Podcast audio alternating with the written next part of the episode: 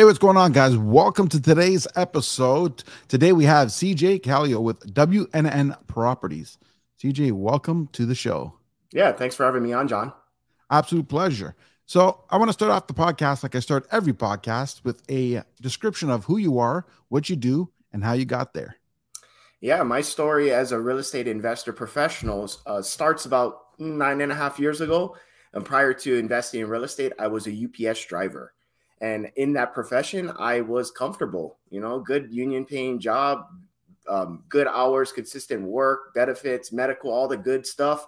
And I was content in life until this one particular time of year that U P S drivers love, maybe sarcastically love, is Christmas. Well, this particular Christmas, we were blown up. We had so much delivery, so much packages to go out that we found ourselves working six, seven days a week. I was coming home when my kids and my wife were sleeping. I was leaving when they were gone. And I, I didn't see them for about four months. And at that time, I something clicked in my head. I was like, is this really what I, I'm going to do for the next thirty to forty years of my life? And I started to ponder and question, there's got to be more out there for me to be able to make a living. And uh, through the depression, the anger, the frustration of not seeing loved ones to a precious time of year called Christmas, after all was said and done, I approached my wife and I said, look, I'd like to, I'd like to leave. And she gave me a response I wasn't expecting. She said, okay, with one question I got for you, how are you going to replace your income? And being all emotional and all caught up in, in what just happened in this season of U P S, I didn't have a good response for her. I was clueless. And the funny thing is, is she was feeling the same stress and depression and anxiety of me not being around and with her and the kids, that she started looking into options that could solve this problem. And the thing she came across was buying real estate for cash flow. Well, being the loving, supportive husband that just had a wife jump on board with my plan to leave, I said no.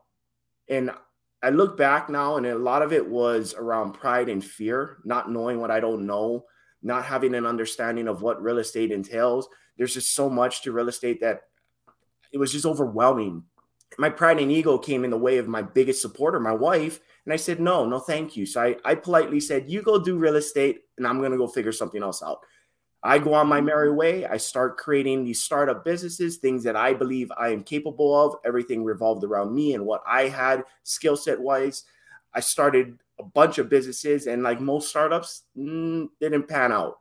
I actually lost money. I, I spent more time and more stress and more frustration around um, my situation and lack of progress to, to the point about six, nine months in, I humbled myself because my wife was still following and looking into and ready to pull the trigger on real estate. And here I am backstepping from my goal of moving forward. So I told her one day, I was like, you know what? Obviously what I'm doing isn't working. Let me, let me jump on board with you. So she started taking me to a bunch of these real estate networking meetups, and, you know, me still being in that mindset around, I don't know what I don't know. And I need this ego and pride. Like I've got it all together. I was that husband in the back of the room, crossed armed, like don't, don't approach me at a networking event, which is opposite of the point, while my wife is all out there socializing. And the funny thing is about being in network and surrounding yourself with people who are doing what you want to do and have what you want to have, my my walls, my defensiveness, my thoughts of it needing to look a certain way started to subside and, and wash away, where I became interested. I started hearing things and picking up on the lingo. I started noticing people were mentioning things that we were looking to do and were successful at it. And they were even sharing times that it didn't quite work out and why they're still doing it. And it just piqued my interest because this is now becoming normal. I was becoming associated with this normality that real, real estate investing is a real thing. Lo and behold, a few months later, I was the one in front of the room speaking and shouting and, and talking about testimony about real estate because we pulled our trigger on our first deal and we didn't look back since. And since then, nine years later, we've amassed a large enough portfolio where me and my wife are both financially independent, and we do this real estate stuff because we love it. I'm not going to lie. The first half of your story, I was about to say, no need to continue the podcast. Where do I get a U P S application? Right. And then, and then you did the curve, and I'm like, okay, I'm staying where I am. It's like, It's like, it sounded so good. I'm like, ooh, okay. You know what? You mean I don't have to be stressed out every day? I don't have to uh, worry about, uh, you know, all these phone calls of people trying to sell me stuff, because I can have a job. I can get paid. I can get that income. And you know what? It's great. Christmas time comes around. And it's like, oh, that's where it turned. Oh, damn. Yeah, no, I get it. I totally get that. I mean, I've tried the job thing myself. And uh, I think, with the exception of when I was in high school, we're going to take that, uh, you know, my young days, you know, out. Sure. Take out the high school part and the, you know, all that, and go from the point of graduation and on.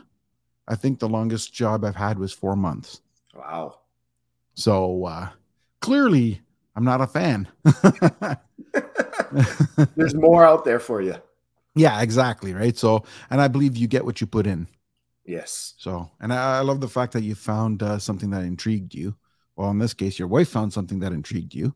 And uh, she, uh, in a sense, indirectly knocked the sense into you. And uh, but yeah, it was good. What, what, what, what I find commendable is that you got out there, and even, you know, you, you didn't just jump on the first thing and just went with it. You kind of tried other stuff and then said, okay, now I got it. So, because most people, sometimes what ends up happening is the hardest part, let's be honest, the hardest part is getting your wife on board when you say, I want to quit. Right. Right. Like that's, that's, as you said, that was not the answer you were expecting. Yes. Right. So at that point in time, sometimes a lot of people would just say, okay, well, she's on board with me quitting, but this is what she wants to do. Well, it's better than what I was doing. So maybe I'll just jump on board to avoid friction. You didn't right. do that. You said, no, no, no, I got to try my way. Yeah. Right. And then yeah. you, because if you had just jumped, what could have happened is you build up resentment because you didn't try. And your exactly. mind goes, I could have done this. I could have done that.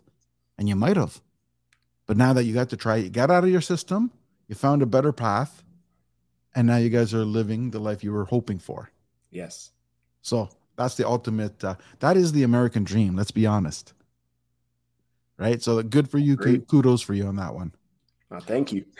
So going into the whole uh, real estate investing and stuff, what does your portfolio consist of? Like what, what interests you? I mean, because some people are into single family homes, some people are into condos, other people want multi-residential. Now, some people, when they get into multi-residential, they don't want more than five units at a time. Some people want three hundred units.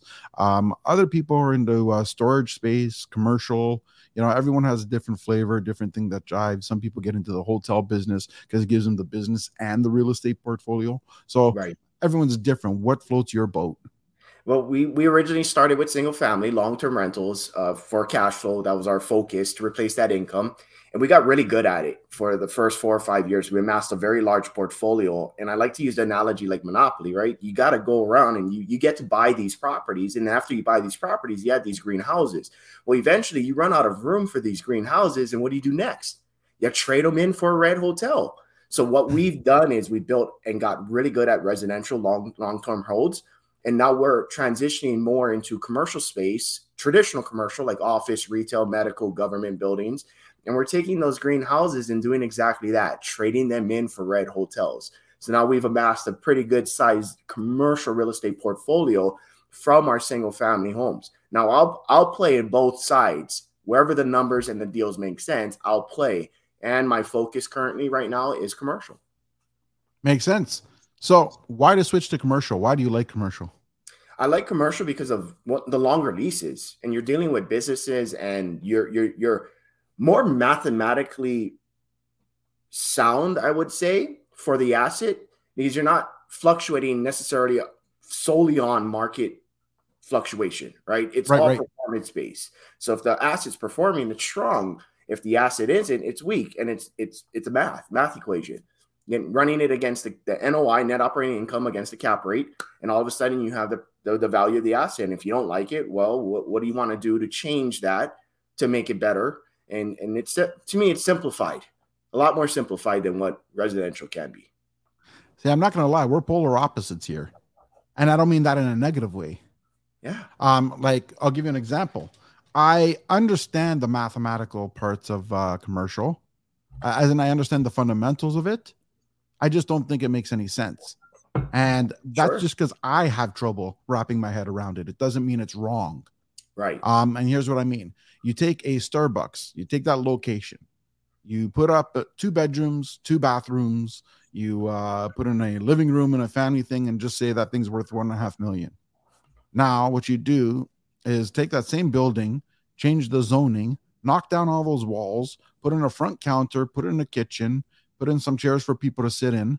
And that, uh, what did I say, was a million dollar valuation last time? Just say, I said a million, right? Just to make it easier. And now some of that million dollars is worth five million. It's the same friggin' square footage. Yeah. Like to me, I, and here's my theory, right?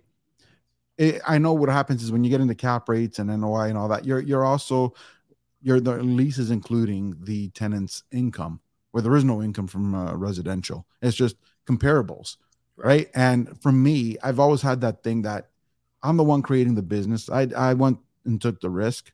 You know, if you want your ten thousand dollars a month for rent, here's your ten thousand dollars a month. Here's your ten thousand dollars. Get lost. Leave me alone. But it doesn't really work that way. Um, and and and then you take a piece of the business. And I'm like, why should I be sharing my profits with you? Screw you, right? That's what I have it in my head, right? I'm thinking, you know, if I lose, are you going to redu- reduce the rent? No, the argument's going to be the, the base rent is your reduced rent. And we're only taking more if you're making more. That's the theory. But I have trouble wrapping my head around that. So because of that, it doesn't make sense to me and I don't understand it. And as a sure. realtor, I avoid it. Sure. But it's not necessarily mean, again, there's no wrong. That's just how I wrap my head around it. Right. So yeah, um, it's just I different. Li- yeah, exactly. So that's why I'm fascinated with what you're doing, because maybe it's a different angle that I'm not seeing. Yeah. So um, I like, I'll be honest. I like, uh, I like commercial space in terms of apartment buildings.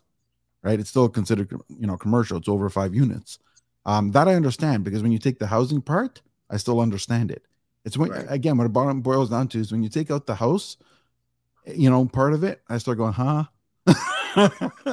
right. So, um, but that's cool. That's fascinating. Um, see, I find residential the safer route as well. Mm-hmm. And my reasoning is that everyone needs a home. Sure. Now, Now, it doesn't mean everyone can pay for the home. It just means everyone needs it. Where right. commercial, the, what I do like about commercial is it doesn't have landlord laws. Someone doesn't pay the rent, ten days, get lost. It's really that simple, right? So, um, and I'm not saying it's being that cruel is the right way to do it. But at the same time, we all got bills to pay. And if exactly. someone's not paying theirs, you're not exactly going to, you know, get bounced because they're not paying yours. Right. So I get that. So anyways, going into it, I mean, it's fascinating that you got into the commercial. You want to switch over. Now, everyone wants to do the single family home when they start off, right? Because, hey, I bought my house. It's an investment, which I think you're going to agree on this one. The house you live in is a liability, not an investment. Yes. It, I'll give people, an, it's an asset. Yes. But it costs you money and it doesn't generate money. So with that being said, it's not till you get to your second one where it's considered that an investment. Now, and I agree, this is the risky part, because you have one single family home and they don't pay, you have no rent. Yep. Right? Why did you choose the single family home first? Like, why didn't you just jump into multi-res or commercial? Yeah, I believe a proof of concept and progression. Like you get to you you get to start off somewhere, and why not start off somewhere that it's easily it's an easy exit, is what I call it. Right. Single family home. I bought a primary residence, so it's a single family home. I go for an investment. It doesn't quite work out. I can exit simpler to a large market of buyers versus going into a commercial asset where you're specifically looking for a business owner, occupant, and or an investor. I mean, that it's really your, your pool of buyers. So it it it, it small. It makes the, the buying pool smaller versus yes. when I'm in the single family home. I have a lot of different ways to part ways from a asset that may not fit me, or it's not a strategy I really like. Yeah, it makes sense. See, I also see single family home as a product for the banks, where I see the multi-residential, the actual investment property. Again, like you said, progression. I didn't think like this all the time. Um, but there's an there's an adjustment here. Oh, before I get into the adjustment, I'll come back to that. Going into commercial, like office spaces and stuff, and industrial, with uh, the fad now being that everybody wants to work from home mm-hmm. and people are rebelling the whole idea of going back to work. Does this concern you at all? No. And it's, it's one of those things that you're, it's very market specific. So it depends where you're investing. And in our particular investment location, we, we were monitoring what was happening. COVID kind of gave us a, a big confirmation we were in the right area of investing. We weren't looking into these huge office buildings. We're looking into the more of the strip malls, the smaller retail space, where what happened was when they downsized because people were mobile working, they downsized into our spaces. And we Gotcha. Didn't buy those large buildings. And we found ourselves in the sweet spot where the, those large corporations that had one hundred, one hundred offices needed only ten. Well, that's what we served, ten. So they fell right into where we are at, and we're monitoring it. Just like how you monitor housing markets, you're going to see where the demand is and where the supply is and where there's excess of, and you you want to be aware of all this, and you're running your projections, your calculations, your analyticals, and you're making those educated, informed guesses. And really, you get to pull the trigger to create a result to see if you're right or wrong. Yes, yes, yes, exactly. That. Um, so now I'm going to go back to my question is that, in terms of finances, how did you transform, right? Like, mm-hmm. like even you, you quit your job and then you got into the real estate investing, single family home. So the fact that you don't have an income and getting investment uh, property is kind of a miracle in itself, but you're now going to a new level. Right. So how did you do, you know, accomplish that? What was the process? It was, the process was creating and establishing new relationships and network, finding the people that the who's, we like the Dan Sullivan book, Who Not How, finding those who's that can, that, that are experts in and can solve our problem. And every, everything we do in real estate, I believe, is a problem solving opportunity. When you can find a solution, you create the reward. And if I can create the reward, now I can move. And for us moving to commercial, part of the perks was, is they take less into consideration my personal income, and a lot more is leveraged towards the asset and its performance. So I'm leveraging now what I'm buying as my security per se for the lender versus me needing that W two, that consistent paycheck, the two years of tax returns. I still may need to produce a personal financial statement. However, they're wanting to see what the asset's doing. Is it cash flowing? Is it making sense? How strong is the tenant base? How long are the leases? So the attention's less on me and it's more on them, which allows me to continue to buy consistently. And I have yet to reach a cap on commercial lo- loan products versus when I was in the residential space, you typically get ten per person, right? Including your mm-hmm. primary home before you become unqualified in some fashion where you get to get creative around finding new ways of finance. Yeah, exactly. That's what I was, that's the other part of uh, residential, you know, single family homes. Um, ten is actually pretty good. I think where I am, and they don't, they stop after five, which makes it even harder. Seven here. They stopped at go. seven for me. See, there you go. Right. So yeah, commercial is, uh, has unlimited potential. I love that.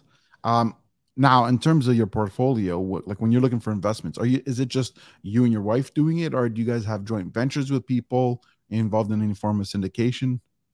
We, we primarily focus on buying ourselves. Um, we like to own or operate our portfolio. It's what we enjoy. It's our become our business and our, our focus. And we will partner every now and then with a person we feel we, we can work with well. And we view partnerships like marriage. It's gotta be for the long term. It's not one of these things like it feels good today and we're breaking up tomorrow. That doesn't work for us. So we're very strict on how partnerships look like. And they usually come from our, our internal community. Yeah, which makes sense, right? Like, let, let's be honest, uh, for a real estate transaction to work and to truly be profitable after fees, after expenses, after everything, I think there's a seven to ten year window that you need to have it. Otherwise, you're uh, really at risk. Yeah, I agree. Love that. So um, now managing the properties, do you guys, like, how do you, you know, because now you're starting to build a really big portfolio. Um, are you still doing it yourself, or do you have a, a management company, or is it a combination? Yeah, that's a great question. Um, from the start, we've always leveraged a who, back to the Dan Sullivan book. We always found the expert in, and we, we manage our teams is what we like to call ourselves. So we'll, we'll, we'll interject and put into play certain team members that we feel are best fit for our assets. And they're not always the same team member for a, a similar asset. It could be variation of location. And in this, in the context of commercial, it could be tenant base. Office manager or a property manager that focuses and specializes in office may not do as well in retail or in restaurant and or in medical, you know, so knowing the right team members and putting the right people into play, I believe contributes a large part to our success and our continuation and growth. Right. Which makes sense. I love that. Um, in terms of cap rate, Uh, everywhere is different, and there's different cap rates out there. Now, every investor also has different uh, tolerance levels. Yeah. What is your target cap rate, and what cap rate would you say uh, if it was that I wouldn't do it, or I'd be very hesitant? Right. So for for us, we like to value add. Everything we do is a value add play. We want to get a return of our investment money quicker than we can go and do more deals because we got it back faster. So our cap rate we like to buy at is between a nine and a ten cap. And the ones that we stay away from are on the lower sides of the six and the sevens because it, it really affects our cash flow ability, and there's usually no value add play to that. Interesting. That, that's a very good point. I never, uh, I didn't see it that way. I mean, I, I'm used to hearing that uh, average cap rate out there that people are fine with is around six.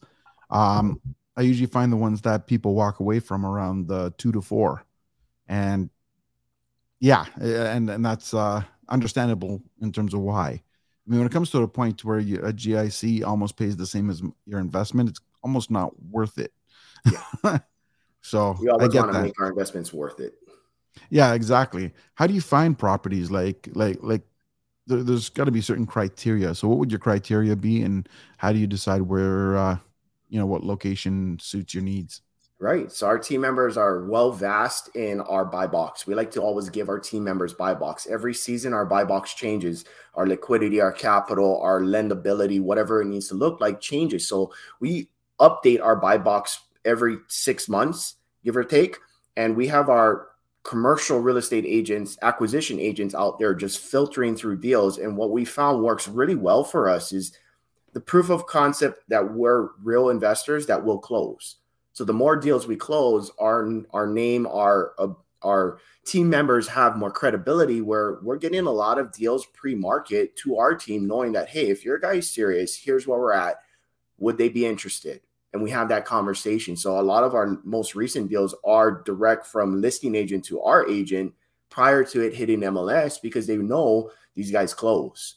And having that understanding that we know our numbers and we're not going to dick you around. However, you may not like our numbers, and we'll produce fact to why our numbers are the numbers. And everything we we we work with with our team is factual based. So if you're saying this is your P and L, but you're missing property management because you self-manage, and I'm an out-of-state investor who leverages a manager, I'm going to make sure my number has that property management fee. No different than if I choose to run a vacancy contingency and you choose not to. Well, if your building's eighty percent occupied, there's twenty percent vacancy, I'm going to take into consideration the vacancy. So back to the facts. If you're giving me this information and it's not quite accurate to the way I would run it, here's how I would run it. And this is why I came up with this number. That makes sense. Love that. Now, so obviously you use brokers, right? So that's awesome. Uh, I think that's always the uh, best way to do it. Now, you mentioned the uh, before it hits the market, right? So you, I'm guessing a lot of the properties you got was uh, off market. Pre pre listings. So yeah. They want to see if we're serious and what our numbers look like before they throw it up there. And we give them feedback, and I'm not hurt if they don't take it. I'm letting them know, you know, if other investors may see it this way too, if you really want a, a serious shot at, at offloading now, here's where I'm at. Gotcha. Yeah. So that makes sense. Uh, sometimes, you know, you hear the things like, oh, you got to get stuff from the M L S and blah, blah, blah, blah. And, uh, then there's also that other side where people say, oh, you know, go knock on doors because uh, you want to get it before they hit the broker because then you're going to get the best deal. And uh, I think the uh, I, I think both sides are wrong. Um, and what I mean by that, you're not going to get the best deal when it's on the M L S already because they're trying to strive for the highest amount and they're trying to get people to fight for it. Right. Now, if you're a seller and someone's knocking on your door, well, why don't they want you to get your realtor? Because they're going to lowball you. Right. So in terms of an investor, I think both sides are a loss. Right. Not always impossible. Sometimes there's deals out there. Don't get me wrong. I mean, sometimes there's stuff that's fair for both. But I'm going, if you look at the the actual objective, what I said was accurate because that's the yeah. objective. Yeah. So with that being said, so now when you work with an accurate broker, it's easier. Like with a broker, And, and you get them before they list. Sometimes it's just a matter of finding a deal that works for everybody where everyone's happy. Seller may not get the highest it possibly could have got. You may not pay the lowest you might have found, but it's a fair deal where everyone leaves feeling good about it. Mm. Yeah. So, and which one is, thing that you brought up was about, you know, finding that great deal. And what I like to tell others is I create the great deal. It doesn't always start off as that, oh my goodness, this is like the, the diamond in the rough. It, it's the one that was sitting for three years and nobody wanted to buy it. I just had the passion and persistence to work the deal to the point where it made sense. Like you said, we walk away, everybody gets something in their favor. And I, I create, I like to think I create these deals by curiosity and thinking differently than other people so that I can find a way to get it to close where the seller feels like they made something and I'm walking away with an asset that I'm good with. Absolutely. And another thing you you brought up, or I'm obviously sensing, is that uh, you t- you got the most important part of real estate is never buy with emotion, mm-hmm. buy with numbers. Yep.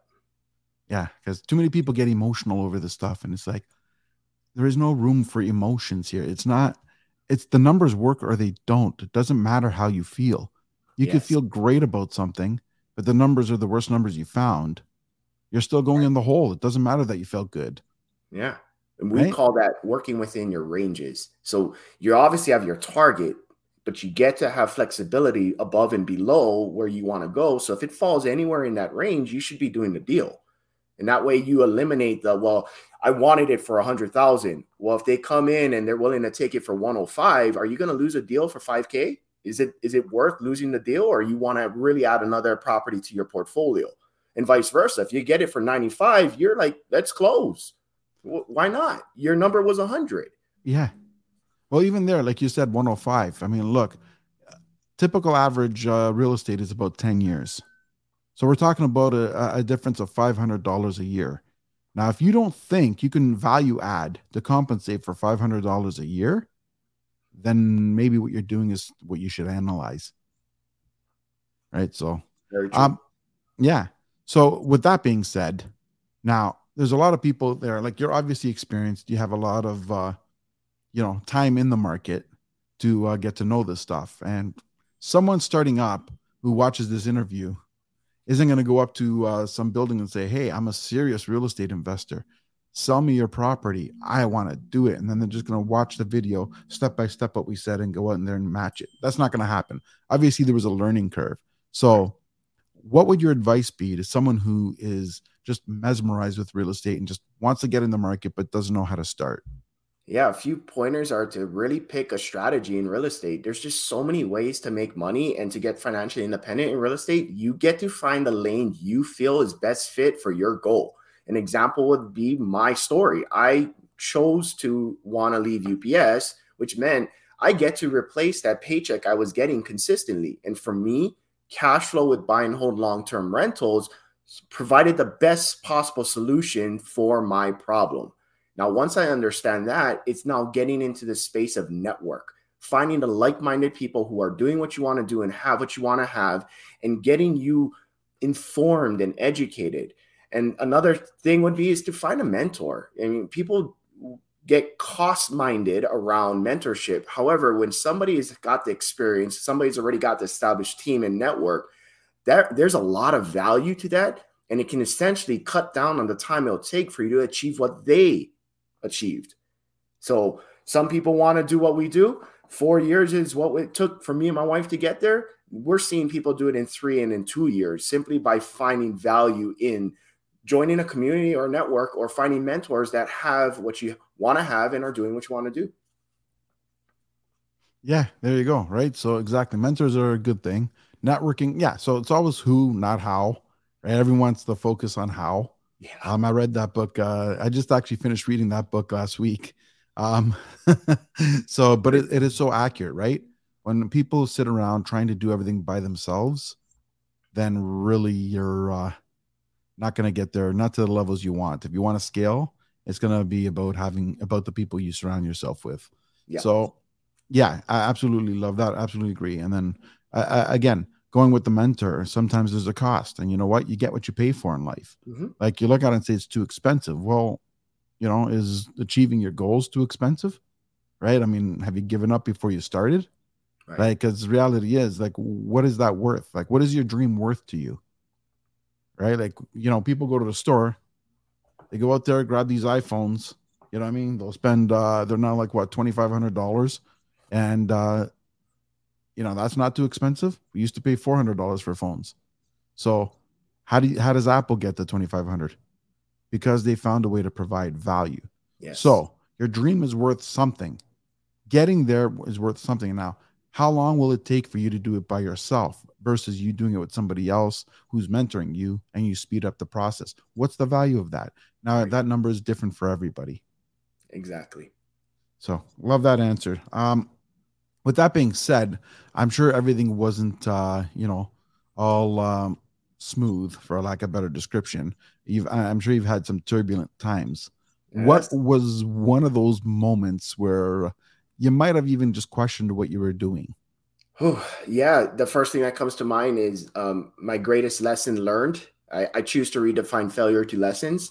And my greatest lesson learned was trusting, but not verifying. And it's something that we preach a lot to our community. It's you, you get to trust and verify everybody.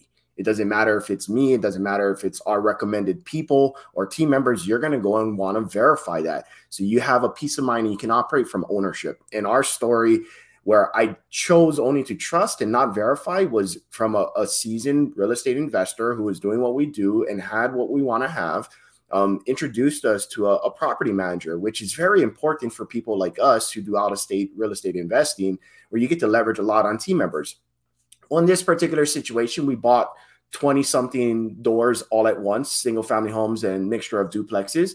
And we didn't have a property manager that we we liked. So we asked this person for a referral. We got the referral, and we totally just trusted this person. Now, he worked well with our real estate investor friend who referred us to him. However, he didn't have the same alignment to our vision and goals that we wanted for our portfolio and how our portfolio, we wanted our portfolio to be run. Well, we trusted them, moved everything over, twenty-something doors. And initially, the first six months were going well until it wasn't. And what came to be was the type of communication style and the exit strategy that this property manager thought we wanted versus how we wanted our portfolio to look in the future, where it, we were in conflict, which then led to resistance and resentment and retaliation in a sense of not responding. And we found ourselves in a position where we got to fire a property manager that was well-known and trusted by our successful real estate friend, because we chose not to verify. And what I mean by verify is simply having those intimate, uncomfortable conversations up front and laying it all out. Are you in alignment to my vision and goals? What do you see for your vision and goals so that I can make sure I'm supporting you? So we're running this path together alongside one another. We were doing this, and we were causing stress and tension because we simply didn't want to have that uncomfortable conversation early. And we got to have an even more uncomfortable conversation when we chose to let that person go, and then put ourselves in a position of we didn't have anybody to fall back to, and we were scrambling. But that was the biggest lesson learned for us in that season, where we started to contemplate, are we, do we still want to do this? We, we lost a very solid referral because they didn't see things our way. We self-reflected, took note of, and decided to make a return on this lesson, and it produced dividends for, it's still producing dividends for us. Yeah. See, you brought up a good point though, right? To avoid an uncomfortable situation, you had to have a more uncomfortable one later. All right. So, except you could have saved a lot of turmoil yes. if you had the first one. Yes. So, yeah, and I think everybody goes through that, because nobody wants to have those conversations, you know, that start off with, well, we're unhappy with. Right. Right. So everyone wants the uh, roses and petals and right. But, uh, you know, nothing, nothing of value is created without any form of uh, turbulence. Yeah. So now, on the same token, there must have been a uh, happy story where, you know, you were expecting a certain thing and something went so much better that you're like, man, we should have started this sooner. We are exactly where we're supposed to be. Right. What was that story for you? That was the commercial pivot. It was going from single family homes and breaking the limiting beliefs that I was capable, wasn't capable of stepping into this big space that I thought was a, a, a Mount Everest, if I were to use a visualization. is like, how do I get from these greens to the Everest? And when I shifted from the how to what do I want?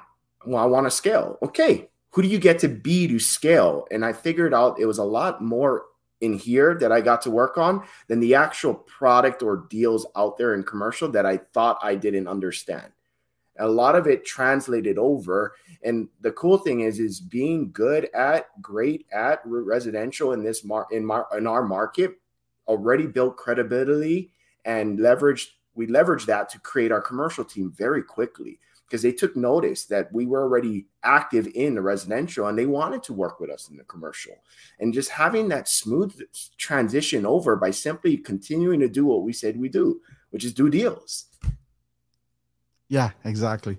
So how, how many deals per year do you do roughly? Like, do you have a target? Like, I know you don't wake up and say, mm, okay, twenty twenty-three, we're going to do four hundred homes this year. Mm, brr, what are we doing next year? No, no, I know that doesn't work, right? Sometimes right. It's a matter of finding the deals, but we generally have goals of what we want to see each year. Right. So year turns over, get fresh into the new year. How do you determine what your goal is for that year?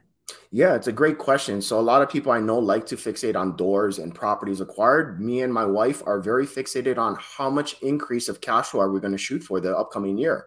And we will always want to project out based off of our, our new lifestyle and where we want to be in the very near future. So one of our, our goals in our ten-year vision is to be living off of ten percent and donating ninety percent of our, our revenue. And what we want to fixate on is not only making more, but keeping more. So sometimes there's a pause in growth for us to stabilize our portfolio so we can move up the amount of money we keep versus just simply make more, but still net the same amount, right? Uh, so year over year, we're reassessing where we're at cash flow wise and where we want to be at to hit our projection and our target goal. One of our goals for the ten-year mark is to be able to write a million dollar check simply because we can to uh a charitable organization or uh, something that we believe in that we can just simply, hey, here's a million dollars. We're good. Let me ask you something. Why is that important to you? Always wanting to be able to give back. Um, you know, a lot of people set things up for me who, who laid the foundation for me ahead that were charitable, that were giving, that were allowing us to to be able to step into a safe space to learn and grow. I, I come from a, a not a wealthy background, right? My parents were working multiple jobs just to make ends meet. Um, they unfortunately separated at an early age, and I had all these support systems in play for me to be to be taken care of while, you know, life hit. And I I believe that to better this generation, I get to work on not only my family but my community around me. And if I can donate and support. Money is the driver of a lot of things. So if I can financially contribute, they can be better situated to then continue producing product and services that will benefit not just my loved ones, but other people around me. Love that. Right now, just to be clear, when I asked that question for anybody watching or thing, I'm not saying I don't believe in giving. I mean, my theory is always you have to give to get. And the more you put out there, the more that returns, as long as you're not putting out there expecting the return. Like if right. You're only giving because you want something, it tends to never work out that way. But if you're doing it because you're a giving person, then that's usually when uh, things pan out. Now, my question was because we all have different uh, things that trigger us that makes it uh, like we all have different reasons why we want to help somebody out or, or or or donate or or move in a certain direction, right? So I was trying to find your motivation like behind that. Yeah, just simply grateful for everybody who who supported me in the past. Everything happened for a reason for me to be here today. And I'm just exactly. extremely grateful for that. Love that. So in light of time, I'm going to get down to two last questions before I go into what I call the lightning round.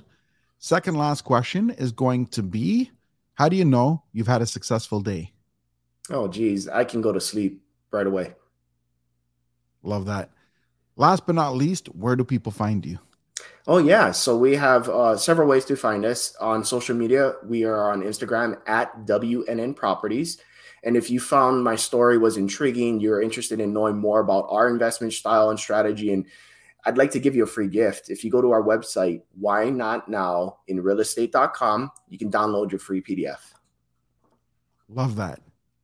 So now, first question of the lightning round is going to be one of my favorite questions. And uh, If I showed you my gut, you would know why. Um, what is your uh, favorite food? Oh, I love pizza. Uh, yeah, I can see why. It's got a, a little bit of everything. Yeah. You know, I mean, especially, you know, it's got some veggies on there. It's got some uh, meats and um, and anything else you want. So, yeah, just the fact Pretty that it has much. a lot of bread, that doesn't mean anything. uh, favorite uh, vacation spot and why? Oh, geez. Fa- favorite vacation, vacation spot was Tahiti. It was our, our, our honeymoon. Ah, okay. Gotcha.